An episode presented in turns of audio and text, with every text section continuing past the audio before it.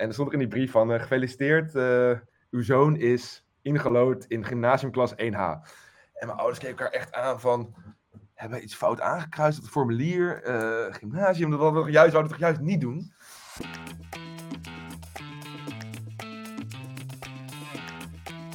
Welkom bij de podcast Mijn Eerste Mentorklas 15 jaar later. In deze podcast neem ik, Wim Pelgrim, je mee terug in de tijd, naar 2008. Ik mentor werd van klas 1H op het Canisius College in Nijmegen. Hoe is het die 30 leerlingen van toen vergaan? Wat doen ze nu? Hoe heeft hun leven zich verder ontwikkeld? En hoe heeft de middelbare school daaraan bijgedragen? En wat heb ik als mentor daaraan kunnen bijdragen? Aflevering 10. Tim. Nou, ik ben Tim. Ehm, ik woon sinds kort weer in Nijmegen. Ehm, maar daar heb ik eigenlijk nooit gewoond. Ik heb uh, gezeten in Groningen. Daar heb ik mijn bachelor gedaan. En toen heb ik mijn master in Delft gedaan. Dus ik heb gewoond in Rotterdam en TU Delft gestudeerd. En daar ben ik eigenlijk afgelopen zomer uh, afgestudeerd. Dus toen ook een beetje om de kosten te drukken, uh, heb ik na behalen van mijn diploma mijn uh, kamer opgezegd. En ben ik naar de zolderkamer van mijn ouders getrokken. En eerst heb ik gewoon even vakantie gehouden. En nu ben ik aan het oriënteren slash solliciteren nou heb je ook best wel lang gestudeerd dan, als ik even zit te rekenen. Heb je meerdere studies gedaan of ben je gewoon lekker heel lang bij een studie blijven hangen? Of hoe is dat verlopen? Nou, ik heb op zich wel doorgestudeerd. Uh, dus ik heb niet echt uh, getreuzeld. Nou, ik ben eerst toen ik ben, uh, toen ik klaar was met knietjes, ben ik naar TU Eindhoven geweest. En daar kwam ik eigenlijk best wel snel achter dat ik dat echt helemaal niks vond. Het was geen gelukkig huwelijk. En nou, daar ben ik dus gestopt. En dat kost je dan alweer een jaar. En ook wat stages gelopen afgelopen jaar. Um, nog een pre-master gedaan, die ik uiteindelijk niet ben gaan volgen in Groningen. Dus, uh, dus ja, als je dat allemaal bij elkaar optelt, dan kom je wel in die acht jaar. Ik zit nu met mijn vier VWO-leerlingen, we zitten net aan het begin van het studiekeuzetraject. En dat, hè, je loopt een paardje in en je loopt een stapje terug en je loopt een ander pad in en een stapje terug. Hè, dat, dat, dat geldt natuurlijk voor een studiekeuze. Hè. Je, gaat naar open dagen en dan denk je, oh, dit is niks. En dan ga je weer een andere kant op. Dus dat stukje onzekerheid. Maar dat blijft eigenlijk natuurlijk ook na je studie. Want ik denk, als ik, als ik iedereen over 15 jaar weer spreek, dat bijna niemand op de plek zal zitten waar die nu uh, zit helemaal. Dus dat, dat verandert in je leven ook. Dus dat, uh, ja, zo'n studietijd is ook wel zo'n tijd om dat eens even uit te proberen. Hè? Wat, wat past mij, wat past me niet. En ja, levert ook wel weer interessante inzichten op, denk ik, over jezelf. Ja, absoluut.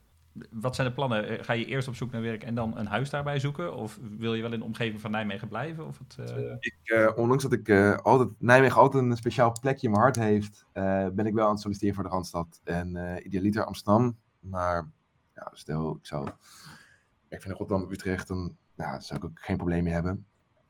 maar dat doe ik pas als ik een baan heb. Dus ja, ja. ik kan nu wel eenmaal krom gaan liggen om mijn huur te betalen, maar terwijl ik een minimale inkomsten heb, om het zo maar te zeggen. En toen dacht ik van ja, dan uh, ga ik maar lekker met papi en mami uh, op zolder wonen.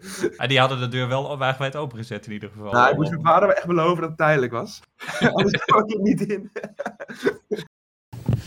Mijn naam is uh, Tim. ik woon in Nijmegen. En ik zit naast Daan. mijn hobby's zijn waterpolo en gewoon buitenspelen en tv kijken.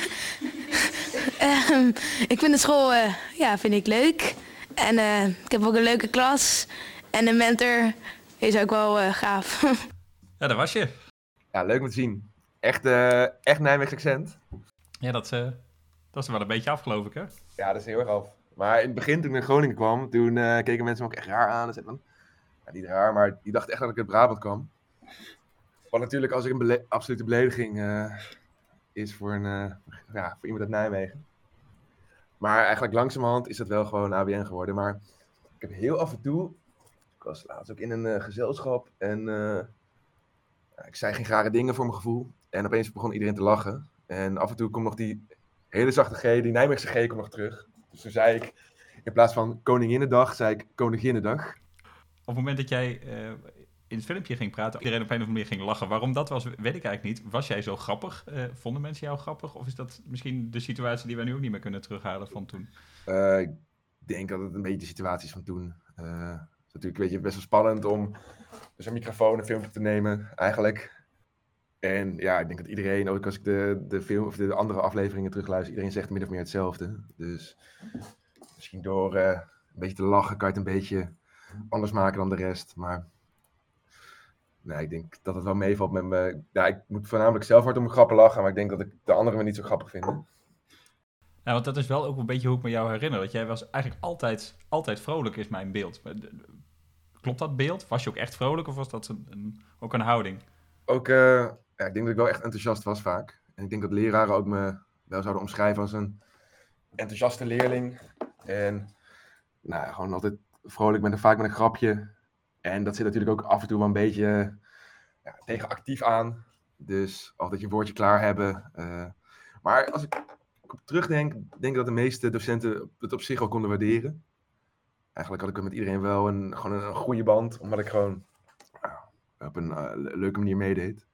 Natuurlijk niet bij iedereen, maar ja, dat actieve, dat, dat enthousiaste, dat herken ik wel. Ja, en wat je zegt, iedereen zegt een beetje hetzelfde. Nou, dat, er hing ook een soort scriptje naast de camera met, nou, vertel iets over dit en vertel iets over dat. En dan merk je dat er iedereen naar een soort gemiddelde toe trekt. Wat herinner je nog meer uit die, uit die eerste jaren op het Canisius? Um, ik heb echt een hele leuke middelbare schooltijd gehad. Als ik op terugkijk, dan vond ik het echt een, echt een plezierige tijd. Maar wat ik me nog wel specifiek herinner aan die mentortijd is, of met de bruglastijd, is dat ik wel echt een beetje zoekende was. Eigenlijk naar alles. Dus een gegeven moment, van mijn ouders mocht ik natuurlijk zelf middelbare school kiezen. En nou, overdag van Canisius geweest. En zeg maar daar wel rondlopen dus ingeschreven, maar uiteindelijk um, was ik zo'n beetje de enige van mijn basisschoolvrienden naar kniesjes ging. En ook zo'n beetje de enige ja, van mijn sport, uh, noem het allemaal maar op. Dus ik begon echt, ik moest echt weer nieuwe vriendjes maken. Uh, ik kende eigenlijk niemand. Uh, dus dat was in sociaal gezien wel even wennen. Dus ik had echt het geluk dat ik per puur toeval een meisje uit mijn straat die ik nog niet kende, die, uh, die ging ooit bij mij in de klas. Dus daar, ja, dat ik eigenlijk gewoon een, eh, gelukje mee. Het duurde echt even voordat ik mijn uh, kringetje om me heen had. En uiteindelijk, daar gedijde ik best wel goed bij. En eigenlijk vanaf de bovenbouw kan ik me eigenlijk niet meer herinneren dat het gewoon een superleuke tijd is. Dus op een gegeven moment wist ik ook wat ik moest doen om, ja, hoe ik moest studeren. Dus wist ik ook wat ik moest doen om een degelijk punt te halen. En dat gaf ook eigenlijk wel rust. Maar dat kwam eigenlijk pas later. En in het begin, in de, in brugklas, was ik toch een beetje aan het kijken van, oké, waar, waar, naast wie wil ik zitten? Uh, wie kunnen potentieel mijn nieuwe vriendjes worden? Uh, dus ja, dat was best, spannend, was best een spannende tijd. En is dat misschien ook wat we een beetje in die video zien? Hè? De, ongemak los van, van een video maken, ook een stukje de, de, de spanning die er in jou zit van... Komt het allemaal goed? Waar ben ik? Met wie moet ik? Uh, hè, dat, die zoektocht. Zien we dat ook aan jou? Zit dat misschien ook in dat drukken? Of is dat gewoon meer een karaktertrek die je daarvoor ook al had? Dat vind ik lastig om dat uit één video af te leiden. Maar ja, misschien ook met herinneringen. Ja, misschien ook wel hoor. Je bent toch een beetje op zoek naar bevestiging.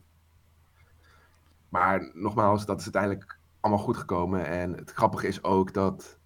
Nou, het was toen niet heel zichtbaar in de eerste en tweede klas. Maar eindelijk uh, heeft uh, 1 en 2H ook wel echt een fundament gelegd voor mijn. Uh, ja, uiteindelijk vriendengroep die uiteindelijk is ontstaan op de middelbare school. En die ik nou, gelukkig nog heel veel zie. dus nou, dat klinkt een beetje emotioneel, maar ik moest dat zeggen omdat ik weet dat ze luisteren. Anders word je uit de groep gegooid straks. Ja, ja, ja. ja dus het is wel eigenlijk, ja, nu 15 jaar later uh, zie ik ze nog steeds. Natuurlijk zijn we, een gedeelte is uitgevlogen, waaronder ik. Stel, ik ging bijvoorbeeld een keer een weekend weg, uh, of een weekend terug, pardon. Dan wist ik altijd wel, oké, okay, een gedeelte van de jongens die is er nog wel. Dus dat was echt een ontzettend prettige baas, ook om studentenleven in te gaan, of studenten nou ja, we, we hebben het even brugklas, tweede klas. Uh, je zei van, hè, met de meeste docenten hebben we wel een goede band. Zijn er nog bepaalde docenten die er ook echt uitspringen? Dat je denkt van, nou, als ik aan die Canisius tijd terugdenk, dan springt hij of zij gelijk uh, Ja, uh, Martijn Wijgaard is mijn mentor geweest in de bovenbouw. Dus dit in de vorige podcast ook al even benoemd. En natuurlijk ja, tragisch nou, gebeurd is dat hij is overleden. Maar ik ja, vond hem echt een hele prettige mentor. En ook omdat ik best wel wat moeite moest doen voor de talen, waaronder Nederlands. Uh, ja, kreeg ik heel veel, nou, heel veel begrip voor mijn situatie altijd. En uh, ja, dat heb ik echt als prettig ervaren. Ook natuurlijk omdat hij drie jaar, wat best wel lange tijd, als je mentor is. Maar dat is eigenlijk de enige die er erg zeer positief uitspringt. Misschien wel de enige waar ik echt aan moest denken. En natuurlijk heb je docenten waar je een betere of slechtere band mee hebt. Die gewoon misschien iets beter zijn in, eh, in het lesgeven. Ja, we moeten ook, het wordt ook geen recensiepodcast waarbij we iedereen even langs de meetlat leggen. Dat was straks een, dat we een lijstje hebben nou, dit waren de goede docenten en deze waren eigenlijk niet zo best. Ehm, maar ik denk dat het grappig is dat vaak in een school dat iedereen wel een bepaald beeld heeft. Ook eh, leerlingen hebben een bepaald beeld, maar vaak weten docenten en collega's en mentoren ook wel wie er ehm, boven of onderuit springen. Ehm, hè, de, de, de, eh, hoe die collega's reageren en hoe je die informatie dus moet interpreteren. Hè. Is iemand vervelend bij de ene docent? En dan denk je, ah, oké, daar is iedereen vervelend. En bij een andere, oké, als die het zegt, dan is iemand echt wel ook echt vervelend gedrag aan het vertonen. Dus dat is wel grappig, denk ik, hoe dat... Ik denk wel dat we een ongeveer hetzelfde ranglijstje zouden krijgen. Ja, dat- misschien krijg je wel naartoe dat op een gegeven moment ook eh, docenten reviews krijgen. Ja, nou, er, is, er is een ehm, eh, moment geweest, toen zat ik, denk ik, dat was in, denk ik een van mijn laatste jaren op het Canisius, was er een website waar je dan je docenten kon ranken, waar kon je dan namen en gegevens invoeren en dan kon je daar sterren geven en de re- recensies achterlaten over docenten. Dat was een website die door een aantal middelbare scholieren was opgezet. Ehm, ja, dat was wel een dingetje dat wij als, dat we als school wel in de gaten hielden, want je wil natuurlijk ook niet dat daar op sta, allerlei eh vervelends op komt te staan. Ja, later krijg je natuurlijk social media en dan heb je helemaal... ehm, ja, nu is dat, en nu is dat ja, in WhatsApp-groepen en, en Snap-groepen en zo verdwenen. Dus we zien het niet meer. Maar we hebben nog zo'n tijd gehad dat iedereen openbaar op Twitter van alles over school ging schrijven en zo. Dus eh, het is wel iets om in de gaten te houden. Hè. Die, die mening is er wel. En als die langs het hockeyveld of langs het voetbalveld gedeeld wordt, is het toch weer anders dan wanneer het eh, zwart op wit ergens op een website staat. En misschien anoniem ook. Ja, precies. En dat, eh, ja, goed, en dat zien we dan nu in de, in de Juice-kanalen. Dat is het nieuwste ding. eh, dat er bij middelbare scholen dat dan een paar leerlingen een Juice-kanaal beginnen en de meest gore onzin over docenten en medeleerlingen daarop zetten. Ja, en dan moet je daar weer wat mee als school. Ja, snap ik. Lastig. Maar goed dat ik eh vijf jaar geleden in de brugklas was. Ja, wat dat betreft, eh, jij noemde als hobby in het filmpje televisie kijken. Die hoor ik eigenlijk nauwelijks nog, eh, nog terug. Dat is dan echt op de telefoon en Netflixen en zo. Maar dat eh, gewoon de tv als ding, dat is echt eh, verdwenen. De tv-gids, je favoriete programma's omcirkelen. Dan word je langzaam echt heel erg oud als je dit gesprek kunt voeren en eh 13-jarige pubers straks niet meer weten wat er over gaat. Ik ga even terug naar klas 3. Op een gegeven moment, je zei straks al van, ik ben, ehm, ja, die talen was een beetje lastig. Je bent een beta-profiel gaan doen in, na klas 3. Ehm, hele bewuste keuze om die kant op te gaan. Ja, absoluut. Ehm, omdat ik eigenlijk gewoon merk dat rekenen en economie en natuurscheikunde, dat ging me goed af. Ik had er plezier uit. Maar ik denk eigenlijk omgekeerd is dat alle talen, dat kostte mij echt ontzettend veel moeite. Ontzettend veel moeite is misschien wat overdreven, maar als je ook terug gaat denken, het, was ook wel wat hoor in de, in de eerste en tweede klas. Als je kijkt hoeveel talen je kreeg. Ehm, ja, bijna schandalig voor een jongen volgens mij. Ja, precies. Eh, Gymnasium, gymnasium kiezen als je eigenlijk een beta bent. Op een gegeven moment, ik, wat ik dus in het begin vertelde, ik wou naar het kniescollege. Alleen, eh, ja, ik had op zich eh, het geluk dat ik een mooi advies had. En ik was ook nog eens, eh, had ik een goede dag op de dag van de CITO. Maar mijn ouders dachten wel, eh nou, gymnasium, eh, jij met die talenknobbel, die ontbreekt een beetje. Laten we jou inschrijven op HVWO. Ik weet het nog precies. Dus, eh, nou, mijn ouders hadden het uitgelegd. Waar hoor je dat nog tegenwoordig? En, eh, dus weer ingeschreven op het kniescollege. En ik weet nog precies, op een gegeven moment viel de brief op de mat. En er stond, eh, mijn ouders maken die brief open, heel spannend. Nou, ben je ingelood of niet? Want ik had geen broertje of zusje op het kniescollege. Eh populaire school. En er stond ook in die brief van, gefeliciteerd, uw zoon is ingelood in gymnasiumklas 1H. En mijn ouders keken elkaar echt aan van, hebben we iets fout aangekruist op het formulier? Gymnasium, dat hadden we juist, zouden we toch juist niet doen? En toen op een gegeven moment gebeld naar de school. En uiteindelijk was het de conclusie van, eh, ja, eh, HVWO zat vol, gymnasium er wel een plekje, dus eh, het was of dat of niet. Toen was het toch wel van, nou, dan laat die jongen maar gymnasium proberen. Maar uiteindelijk ja, dat twee jaar volgehouden. En toen heb ik dat uiteindelijk... Sterker nog, ik heb volgens mij nooit Grieks gehad. Omdat ze eigenlijk na één jaar al zoiets hadden van, nou, dat, dat, wordt, dat wordt te veel als die, die ook nog die taal erbij krijgt. Maar je had, ik weet nog wel, je had eerst Nederlands, dat is taal 1, dus we mogen thuis meetellen. En toen dacht ik al van Nederlands, dat is echt een piece of cake. Ik ben zo Hollands als uh, uh, weet je, klompen en kaas, dat wordt een eitje.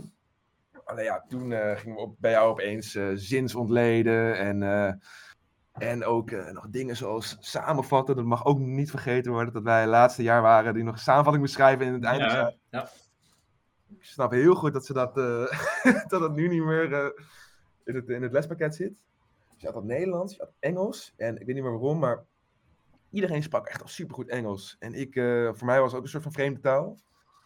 En uiteindelijk ging dat later wel beter, omdat ik gewoon meer, ja, klinkt heel stom, maar meer gewoon series ging kijken, meer ging gamen. En eh, uiteindelijk krijg je daar veel meer affiniteit mee met, oh, zo vervoeg je woorden. Maar dat deden blijkbaar mijn klasgenoten al veel eerder, want die konden het me ook niet uitleggen. Dus als ik bijvoorbeeld, hoe werkt nou deze regel, zeggen ze, ja, dat klinkt gewoon logisch. Wat ja, ook voor mij nu Engels is, want je studeert gewoon in het Engels en dan schrijf je gewoon omdat, het, omdat je het zo vaak hebt gehoord. Maar ik wou gewoon die regels kennen, een beetje zoals wiskunde. En dat werkte in het begin echt totaal niet. Ja, dan had je ook nog Frans, vreemde taal. Wat ook echt een vreemde taal is als je gaat nadenken van eh, hoe ze tellen met de 80 en 90. Duits en dan nog Latijn, wat ook geen succes was.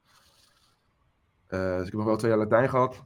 Eh, geen Grieks, dat mocht ik al eh, vrij snel overboord gooien, gelukkig. Maar ik van vijf talen vond ik wel, eh, wel taai. Ik denk dat ik volgens mij de, de, de jongen was met de meeste WTS-figuren. Het is grappig, ik hoor je zeggen, hè, die zinsdelen en die kleurtjes. Ik, ik geef nu voornamelijk bovenbouwklassenles, dus ik, zinsontleden en zo, dat doe ik niet zo heel veel meer, eh, niet zo heel veel meer mee.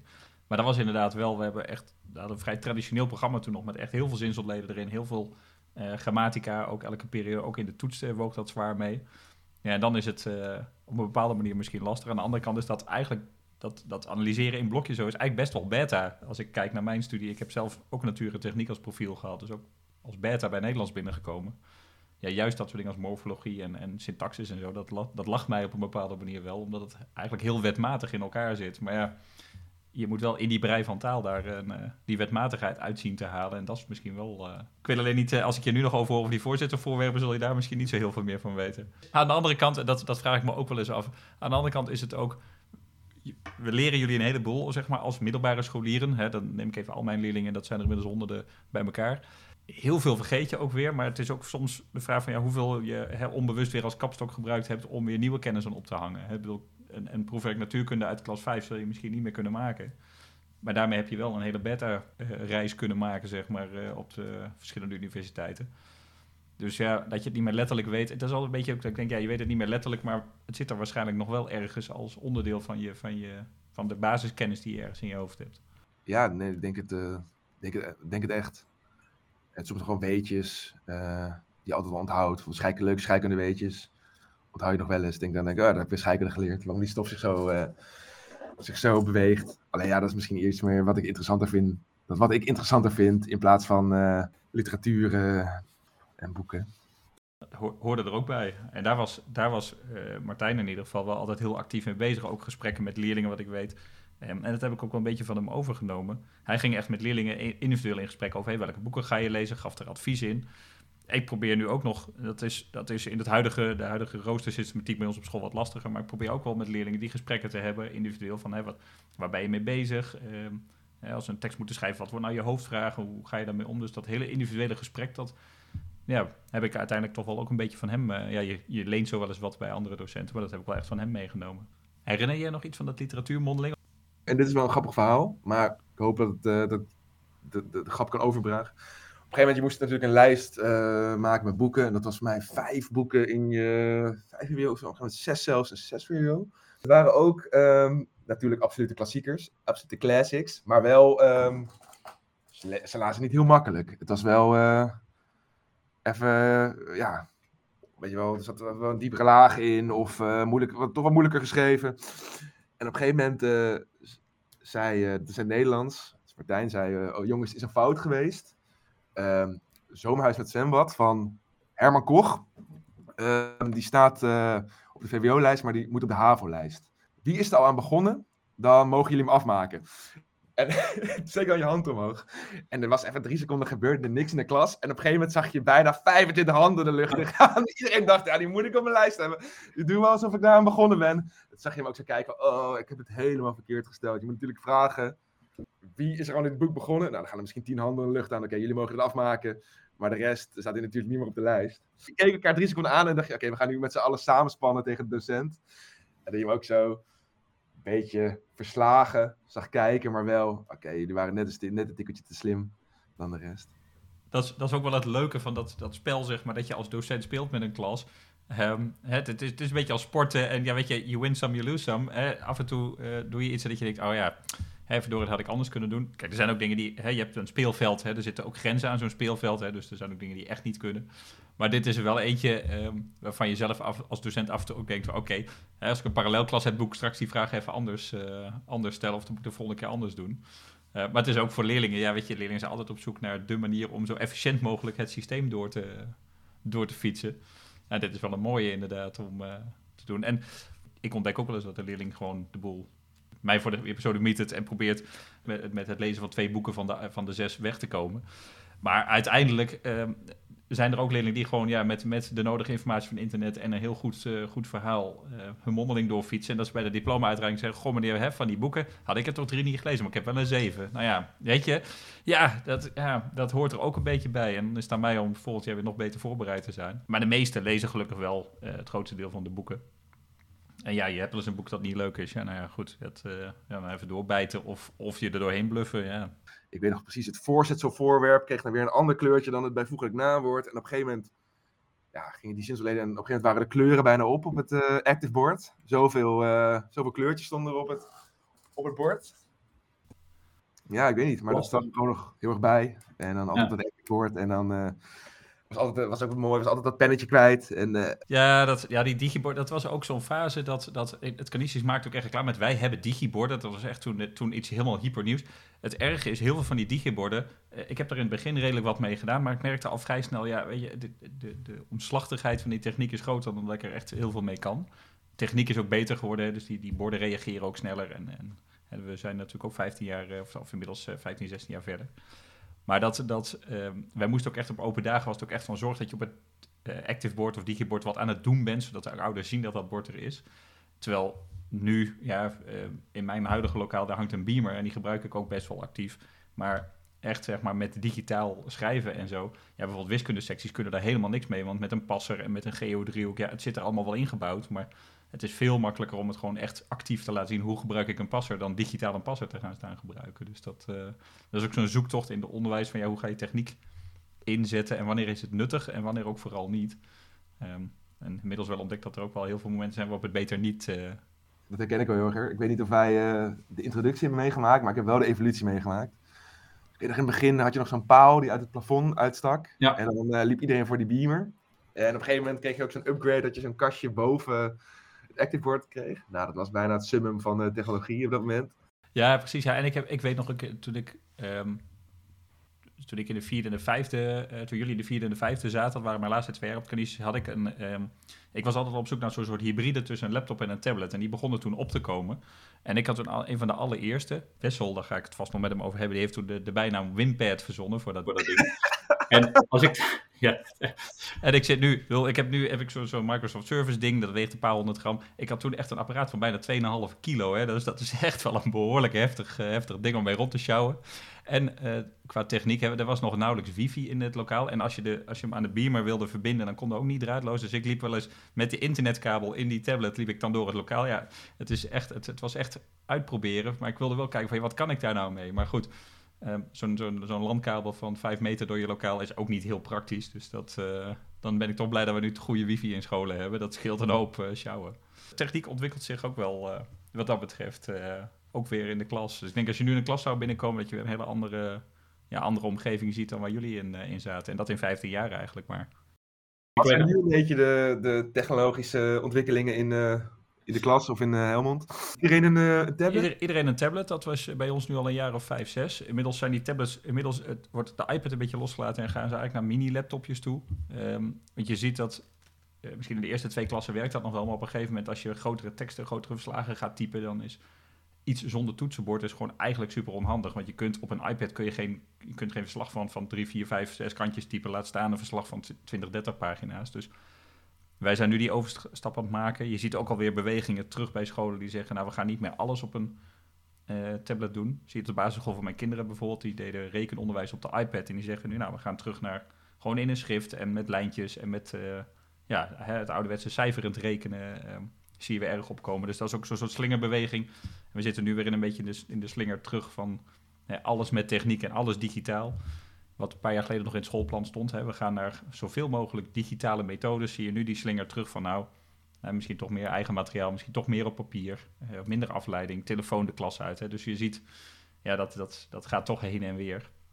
Zolang we niet online les hoeven te geven, dan... Uh, want dat was, ik weet niet hoe dat in jouw studententijd uh, is geweest, maar qua lesgeven vond ik dat eigenlijk niks.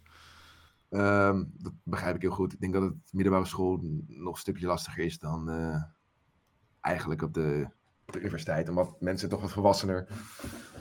Um, ja, het enige irritante bij mij was dat ik net was verhuisd naar, uh, naar Rotterdam. Dus toen, ik heb het hele jaar op mijn nieuwe studie mag maar één keer naar college. En dat, als ik zeg maar in mijn bachelor had gezeten, had ik denk ik gejuicht. Gewoon uh, simpel gezegd. Alleen nu was ik en een stukje serieuzer. En ik was in een hele nieuwe omgeving in een nieuwe stad. Dat was in het begin wel even taai. Je hebt vast zeker een heleboel creatieve dingen meegemaakt. Oh, absoluut. Maar ook, ook wel de effecten soms op, op, op hele kleine schaal al. Dat, dat, uh, dat er nu klassen zijn die dan bijvoorbeeld in de eerste, tweede of de eerste, tweede of de tweede en de derde dan veel, veel online hebben gedaan. Dus veel opdrachten individueel hebben gedaan.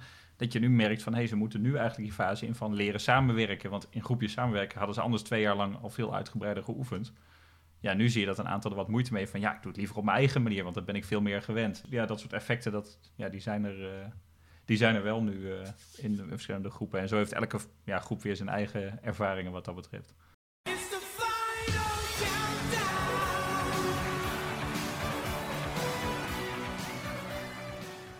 Maar heb jij daar nog uh, gevoelens bij als je dat lied hoort? Ja, absoluut. Ik denk gewoon altijd aan het Kniesjes College. En ik zou het nummer vind het nummer niet goed, dus ik zou het nooit zelf opzetten. Gewoon op Spotify. Alleen, um, ja, zoals veel mensen ook al zeiden, als het voorbij komt, dan denk je wel altijd aan. Niet zozeer eindexamen uitreiking, maar gewoon meer de shake feesten. Uh, en aan luchtgitaar moet ik altijd aan denken. Dus ik denk zeker nog uh, aan uh, schoolfeesten. Als je nou je 12, 13, 14-jarige zelf zo zag zitten daar straks, wat voor advies zou jij in jezelf geven als je nu terugkijkt? Ik zou tegen mezelf zeggen om iets meer te genieten en iets minder druk te maken. Dus ik kom uh, in het begin, met name in dus die brug, buffersperiode, echt druk maken om tentamens of proefwerken. En um, ja, ik leerde dan wel altijd netjes, maar ook gewoon de angst om een keer onvoldoende te halen was best wel, ja, uh, sliep ik slecht van. En dat is iets waar ik nu eigenlijk nauwelijks meer last van heb, omdat op een gegeven moment leerde ook weer mee omgaan en als je een keer een onvoldoende houdt, dan is dat niet het allerergste van de wereld. Op, ja, het is natuurlijk makkelijk praten achteraf, want op dat moment zit je er middenin en is dat eigenlijk uh, min of meer, nou, niet je leven, maar wel het belangrijkste waar je mee bezig bent. En wisten ze eigenlijk thuis dat jij er wel eens wakker van lag, van die onvoldoendes en zo? Vaak wel hoor. Vaak, um, ja, best, ook best wel intens was. Je had gewoon een proefwerkweek met, laten we zeggen, twaalf proefwerken. Nou, voor de eerste proefwerk op de maandag was ik best wel, ja, sliep ik dan slecht. Um, maar dan heb je ergens weer het geluk dat je dan super moe bent. En dan slaap je de volgende dagen weer wat makkelijker in. Omdat, ja, je, ja, je, je, je was zo moe. Ja, ja mijn uh, ouders wisten dat wel hoor. En uh, dat is gelukkig ook uh, goed gekomen. En ik heb er eigenlijk, ja, dat heb ik ook echt geleerd hoe ik dat moest aanpakken in mijn, ja, tijdens mijn studie. Eigenlijk best fijn dat je het al in de brugklas of de tweede klas leert. Ik zie wel eens leerlingen die dan pas in de vijfde of de zesde voor het eerst een keer echt in de stress beginnen te raken. Of zelfs na de middelbare school, dat ik later hoor dat ze in hun eerste jaar van de studie volledig op hun plaats zijn gegaan. Gewoon omdat ze in zes jaar tijd eigenlijk nooit echt hun best hebben hoeven doen, nooit stress hebben gehad, kwam altijd gewoon goed. En dan ineens zo'n studie, en dan, dan heb je maar 12 contacturen in de week, en dan moet je ineens, wat is het, 28 uur, rekening snel genoeg, ja, 28 uur zelf inzien te vullen en bijhouden. En er is ook nog dat studentenleven. Ja, dan gaat het ineens mis. Dus in die zin is dat wel prettig. Dat kan ik me goed voorstellen. En ook uh, wat ja, eerder, eerdere mensen ook besproken hebben, die hebben dat inderdaad uh, hier verteld. Dat ze af en toe niet hebben, ja, dat ze op, tijdens hun uh, studie op een plaat gaan om, het, gaan, om het zo maar te zeggen. En ik denk dat het wel aansluit bij wat ik in het begin zei. Dat ik op een gegeven moment tijdens mijn onderbouw een beetje door heb gehad hoe ik moest studeren. En daar de bovenbouw mijn vruchten van heb geplukt. En dat is ook, ja, dat was heel prettig.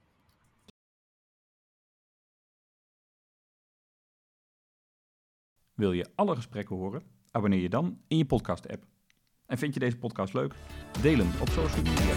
Geef eventueel sterretjes, duimpjes of schrijf een beoordeling. Dan zijn er nog meer mensen die deze podcast hoog in hun suggesties vinden. En luister uiteraard de volgende keer weer.